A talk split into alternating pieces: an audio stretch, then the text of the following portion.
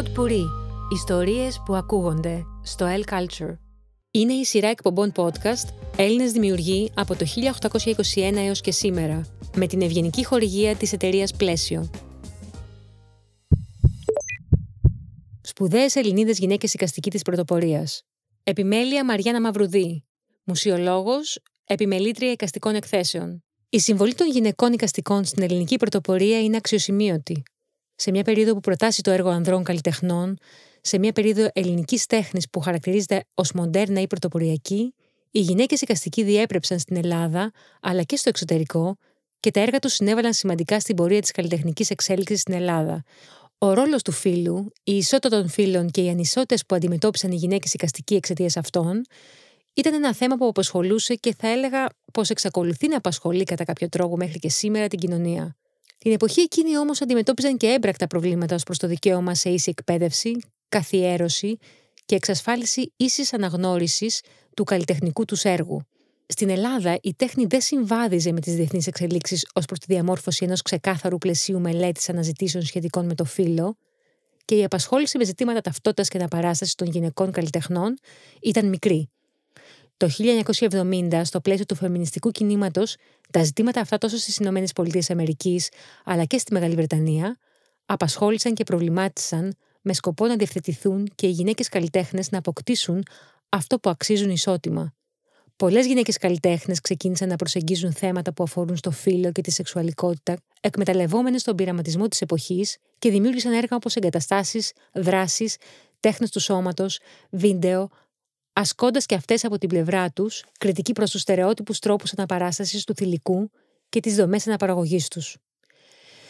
Στην Ελλάδα, την ίδια περίοδο, η τέχνη άρχισε να συντονίζεται καλύτερα με τη διεθνή καλλιτεχνική σκηνή και έτσι πολλοί Έλληνες και Ελληνίδες καλλιτέχνες ενστερνίστηκαν την πρωτοπορία και ό,τι αυτό συνεπάγεται, δηλαδή τη χρήση νέων μέσων και τεχνολογικών ενοιολογικών πειραματισμών. Σημαντικές Ελληνίδες γυναίκες οικαστικοί ενστερνίστηκαν πρωτοποριακές αρχές, συγκρούστηκαν με παραδοσιακές συνήθειες και νόρμες, πειραματίστηκαν και ενέταξαν νέες τάσεις στην τέχνη τους. Παρόλο που βρέθηκαν αντιμέτωπες με στερεότυπα προκαταλήψεις, η συμβολή τους στην ελληνική πρωτοπορία είναι αδιαμφισβήτητη και η συμβολή τους στην ελληνική τέχνη σπουδαία. Α δούμε λοιπόν αναλυτικά τέσσερις από τις πολλές σπουδαίες Ελληνίδες γυναίκες οικαστικούς της πρωτοπορίας, που δεν είναι άλλες από την Άλεξ Μιλονά, την Όπη Ζούνη, τη Χρύσα Βαρδέα και την Αταλία Μελά. Η Άλεξ Μιλονά γεννήθηκε στην Αθήνα το 1920. Υπήρξε μία από τις σημαντικότερες μορφές της γλυπτικής αφαίρεσης, με επιρροές από τις βαθιές αξίες της ελληνικής τέχνης, προσαρμοζόμενη με τις σύγχρονες αναζητήσεις που απαιτούσε η εποχή, δημιούργησε τα έργα που την κατέταξαν σε μία από τις πιο σημαντικές οικαστικού της εποχής και όχι μόνο. Μεγάλο ρόλο στη διαμόρφωση του καλλιτεχνικού της στυλ έπαιξε η γνωριμία της με καλλιτέχνες της διεθνούς μοντέρνας τέχνης και η στενή της σχέση με το Παρίσι που έμενε μετά το 1960. Στην πρώιμη περίοδο της καλλιτεχνικής της πορείας είχε σαφείς επιρροές από τον Τζακομέτη, τον Ζακίν και άλλους σύγχρονους γλύπτες. Η θεματολογία της παραμένει ανθρωποκεντρική, αλλά οι μορφές εναλλάσσονται και αποκτούν εξπρεσιονιστικό χαρακτήρα, ο οποίος γίνεται εμφανής με τη χρήση του μετάλλου ως βασικού υλικού. Τα υλικά που χρησιμοποιούσε ο κατακόρον ήταν το σίδερο επενδυμένο με μπετόν, καθαρό σίδερο, ατσάλι, αλουμίνιο, χαλκό, γύψο, μαλακό παρόλιθο και μάρμαρο. Την ενδιαφέρει η δυσδιάστατη απόδοση του όγκου και χρησιμοποίησε τεχνικές που εστίαζαν στις αρχιτεκτονικές της γνώσεις. Υιοθετεί τους συμπαγείς όγκους και τις λίε επιφάνειες σε αρμονικές συνθέσεις, κατά κανόνα αφαιρετικές, με διακριτές αναφορές σε αρχιετυπικές μορφές. Ξεκινώντας με έργα σε πέτρα ή μπρούτζο που έχουν ως θέμα την ανθρώπινη μορφή και χαρακτηρίζονται από σχηματοποίηση και τονισμό των όγκων, η Άλεξ Μιλονά σταδιακά προχώρησε στην αφαίρεση. Το έργο της διακρίνεται από τις έντονα αγωνιώδεις απολύξεις, την παρουσίαση των εκφραστικών δυνατοτήτων του υλικού, τις κάθε είδους αντιθέσεις, τον περιορισμό του θέματος σε στοιχείο δευτερεύουσα σημασίας, αλλά και την κατάργηση της τρίτης διάστασης. Τα χαρακτηριστικά αυτά, αλλά και η επαναφορά του βάθους στις συνθέσεις, θα κυριαρχήσουν και στα έργα των επόμενων ετών, οπότε παρατηρείται η επιρροή της από την αρχαία ελληνική τέχνη, όπως για παράδειγμα τη μνημιακότητα των αρχαϊκών γλυπτών, ή τη λιτότητα των κυκλαδίτικων εδωλίων, τις οποίες εναρμόνισε με την αφηρημένη κονστρουκτιβιστική οπτική της και μία τάση προς αρχαίζοντα και αρχιτυπικά στοιχεία, όπως είναι ο διπλός πέλεκης και ο σταυρός, ενώ παραστατικά στοιχεία συνδυάζονται με αφηρημένα θέματα. παρουσίασε το έργο της ατομικές και ομαδικές εκθέσεις στην Ελλάδα και το εξωτερικό. Εκπροσώπησε την Ελλάδα στην 30η Biennale της Βενετίας το 1960, του Σάο Πάολο το 1961 και στη Διεθνή Biennale του Μόντρεαλ το 1967. Το 1986 οργανώθηκε αναδρομική έκθεση του έργου της στην Εθνική Πινακοθήκη. Το 2004 εγκαινιάστηκε στην Αθήνα το Μουσείο Σύγχρονης Τέχνης Άλεξ Μιλονά, όπου στεγάζεται το έργο της.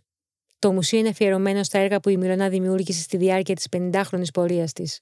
Έργα σε μάρμαρο, χαλκό, σίδερο και μπρούτζο, αλλά και σχέδια και πίνακες ζωγραφικής εκτίθενται στα τρία επίπεδα του μουσείου.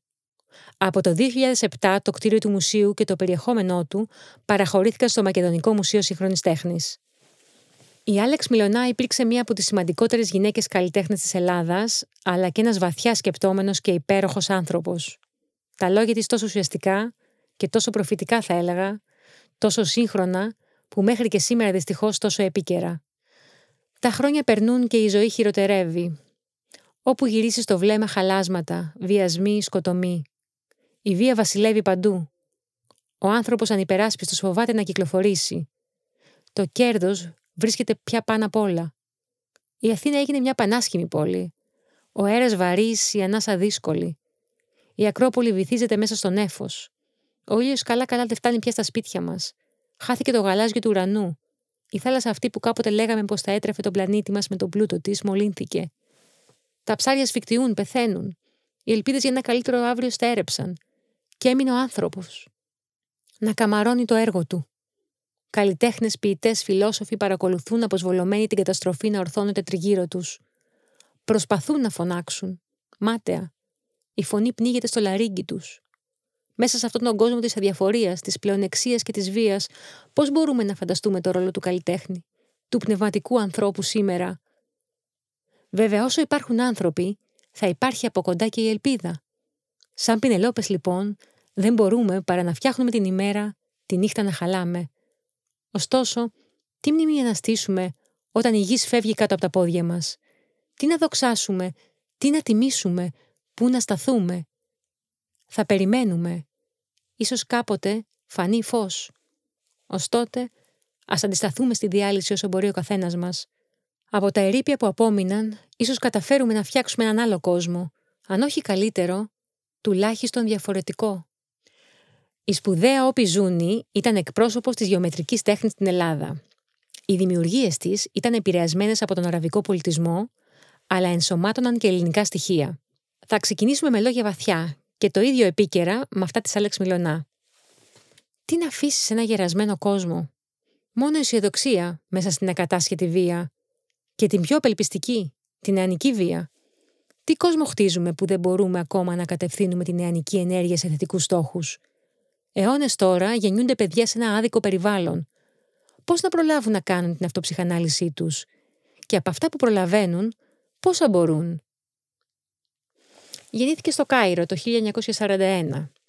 Σπούδασε ζωγραφική, κεραμική και φωτογραφία. Στην Ελλάδα σπούδασε στην Ανωτάτη Σχολή Καλών Τεχνών, με καθηγητές το Γιάννη Μόραλη, το Βασίλη Βασιλιάδη και το Γιώργο Μαυροειδή.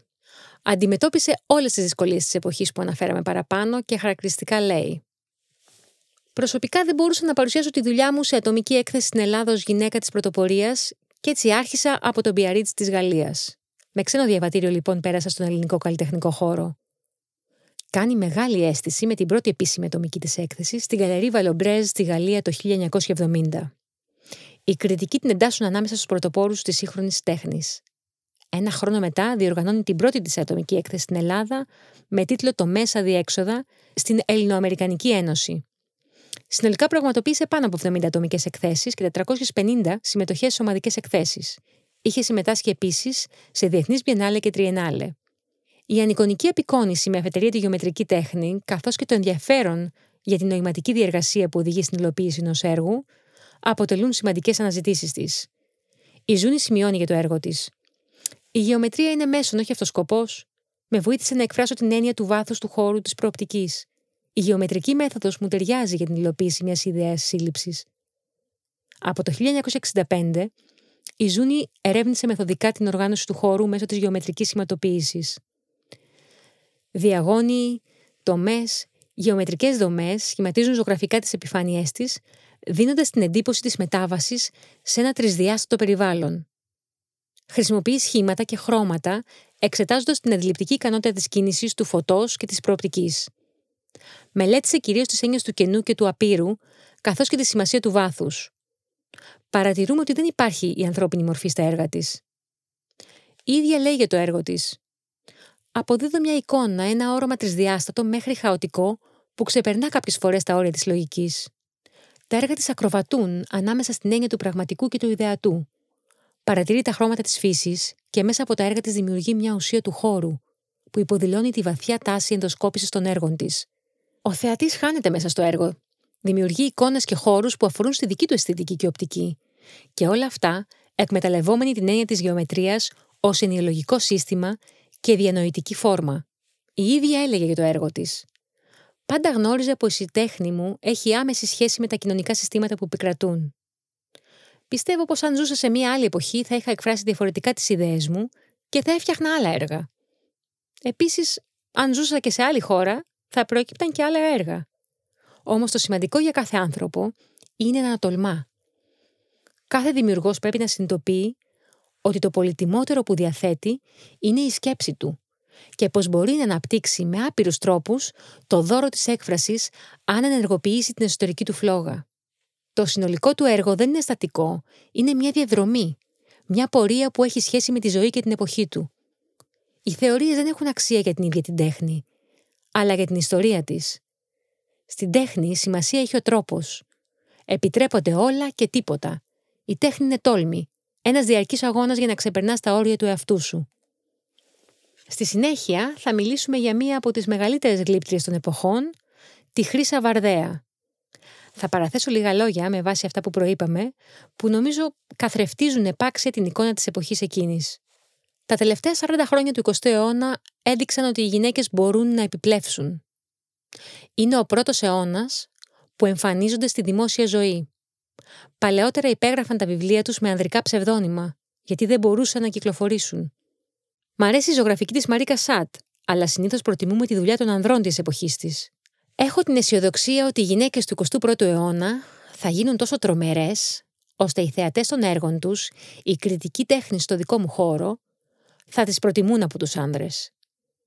Το δυσάρεστο με τη γυναίκα καλλιτέχνηδα θα είναι ότι δεν υπάρχει βάση σύγκρισης.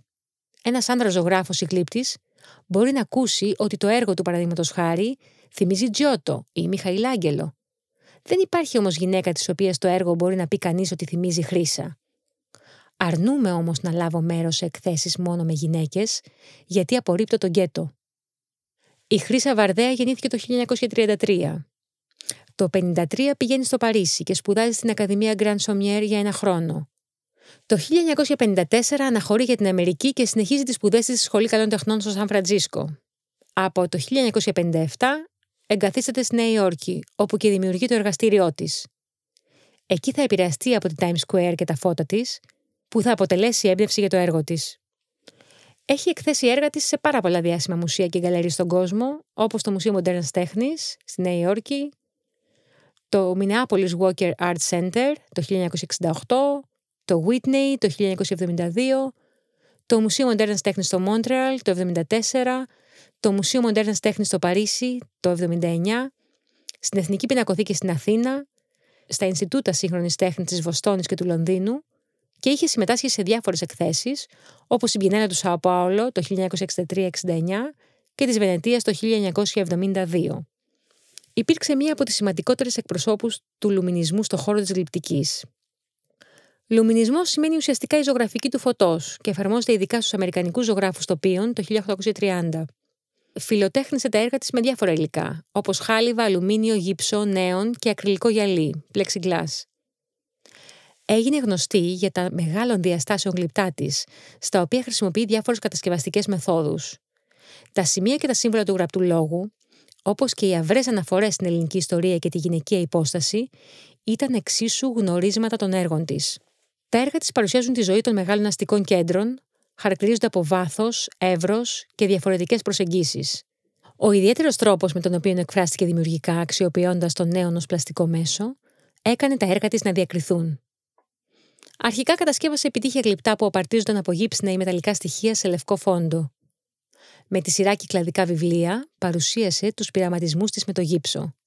Στη συνέχεια χρησιμοποίησε μεταλλικές πλάκες πάνω στις οποίες σχεδίαζε σειρές από κεφαλαία γράμματα που διαδέχονταν με κενά και παρέπεμπαν σε μνημιακές επιγραφές της αρχαιότητας το διάστημα 1955 με 1960. Στα τέλη της δεκαετίας του 50 άρχισε να δημιουργεί πίνακες, τους οποίους εμπνεύστηκε από τη δομή και τη διάταξη των σελίδων εφημερίδας, ενώ το 1961 παρουσίασε αυτά τα έργα στο Μουσείο Guggenheim της Νέας Υόρκης. Στις αρχές της δεκαετίας του 60 δημιούργησε γλυπτά για τα οποία χρησιμοποίησε καλούπια πειραματιζόμενοι με τις διαφορετικές δομικές διατάξεις που μπορούσαν να εμφανιστούν σε μία σελίδα εφημερίδας. Οι αναζητήσεις αυτές οδήγησαν στη δημιουργία του έργου Times Square Puzzle το 1961 με 62, στο οποίο χρησιμοποίησε για πρώτη φορά το υλικό νέων, το οποίο χαρακτήρισε το μετέπειτα έργο της. Εμπνεόμενη από τα φώτα και τις φωτεινές επιγραφές που υπερίσχυαν εκείνη την εποχή στη Νέα Υόρκη, χρησιμοποίησε το νέον για να κατασκευάσει μια σειρά από γλυπτά με κορυφαίο το έργο The Gates του Times Square, που κόσμησε την Times Square. Τα έργα με νέον έχουν περισσότερη σχέση με το σπυροειδές πλησίασμα του φωτός που μπορεί κανείς να βρει σε ένα πίνακα του Γκρέκο. Στην τέχνη δεν υφίσταται μόνο του το θέμα, είτε αυτό λέγεται Times Square, είτε Chinatown, αλλά το πώς το χειρίζεται κανείς. Όλα αυτά, οι επιγραφές της Chinatown, οι εφημερίδες, έχουν να κάνουν με τον αιώνα μας, με τα σύμβολα επικοινωνίας, με τα μίντια, με την εποχή μας. Συγχρόνως όμως, αντιπροσωπεύουν και τις περασμένες πλαστικές εποχές, την αρχαία Ελλάδα, την Κίνα, την Αίγυπτο. Υπάρχει μια σύγχρονη ανατομία, Όπως χρησιμοποιούσε ανατομία Πραξιτέλης, ο Μιχαήλ Άγγελος, υπάρχει και μια ανατομία σε οτιδήποτε σύγχρονο γίνεται. Είτε το θέμα του είναι συγκεκριμένο, είτε αφηρημένο. Αυτό είναι το λεξιλόγιο της σύγχρονης τέχνης. Η ίδια είχε πει για τα έργα της. Η καθαρότητα και η μεγάλη αφαιρετικότητα είναι η δύναμή τους. Η μελέτη για τη στατικότητα του φωτός την οδηγεί σε πολλαπλές σκέψεις για να καταλήξει. Η φόρμα είναι στατική, δεν κινείται και δεν τίθεται σε ενέργεια με τη χρήση τεχνητού φωτός, αλλά μόνο με το φυσικό φως. Η ίδια ανέφερε. Σημαντικό είναι να δημιουργώ ένα έργο της εποχής μου. Το μόνο σίγουρο είναι πως η Χρύσα άφησε μια οικαστική κληρονομιά θησαυρό για όλες τις εποχές. Τέλος, μία από τις σημαντικότερες Ελληνίδες οικαστικούς υπήρξε η Ναταλία Μελά. Γεννήθηκε το 1923. Το 1942 εγγράφεται στην Ανωτάτη Σχολή Καλών Τεχνών με καθηγητές τον Κώστα Δημητριάδη και τον Μιχάλη Τόμπρο.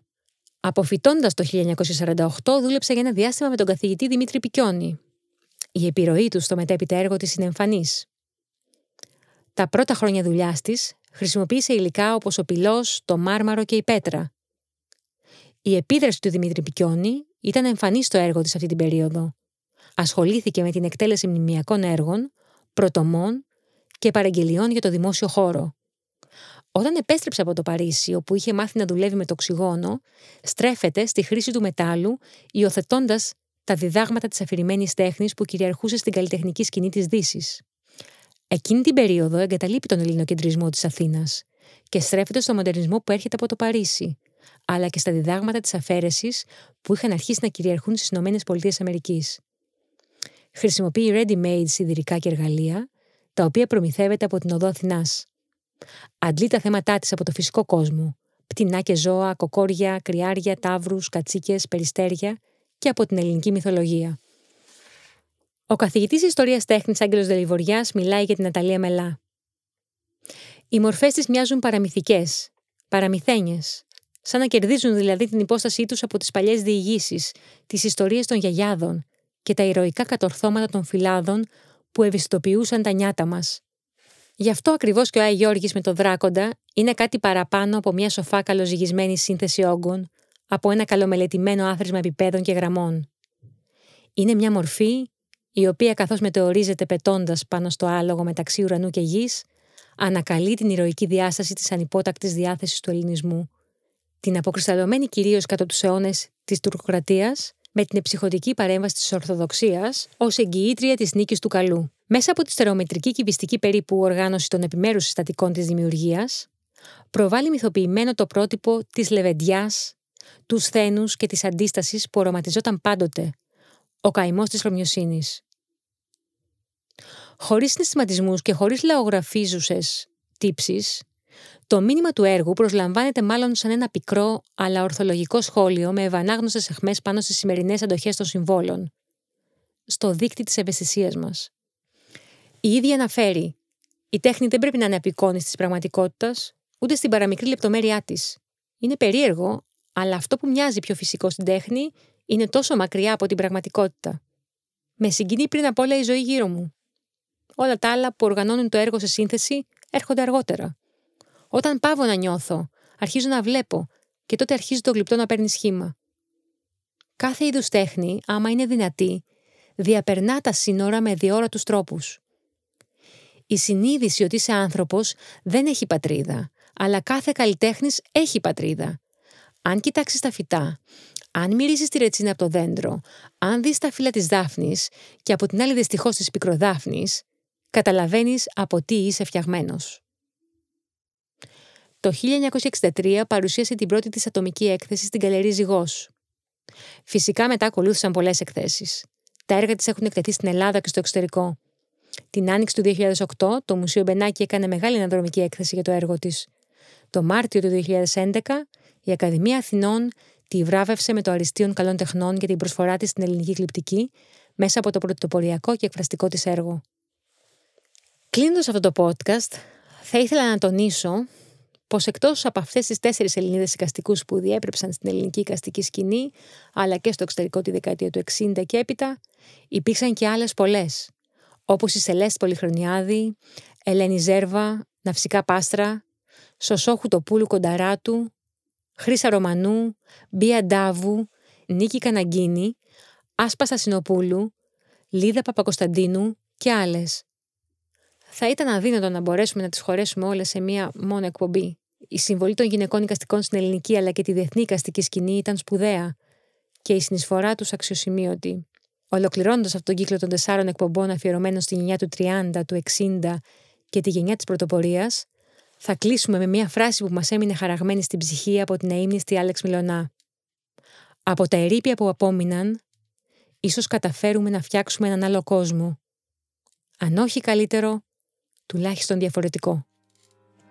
Είναι η σειρά εκπομπών podcast Έλληνες δημιουργοί από το 1821 έως και σήμερα, με την ευγενική χορηγία της εταιρείας Πλαίσιο.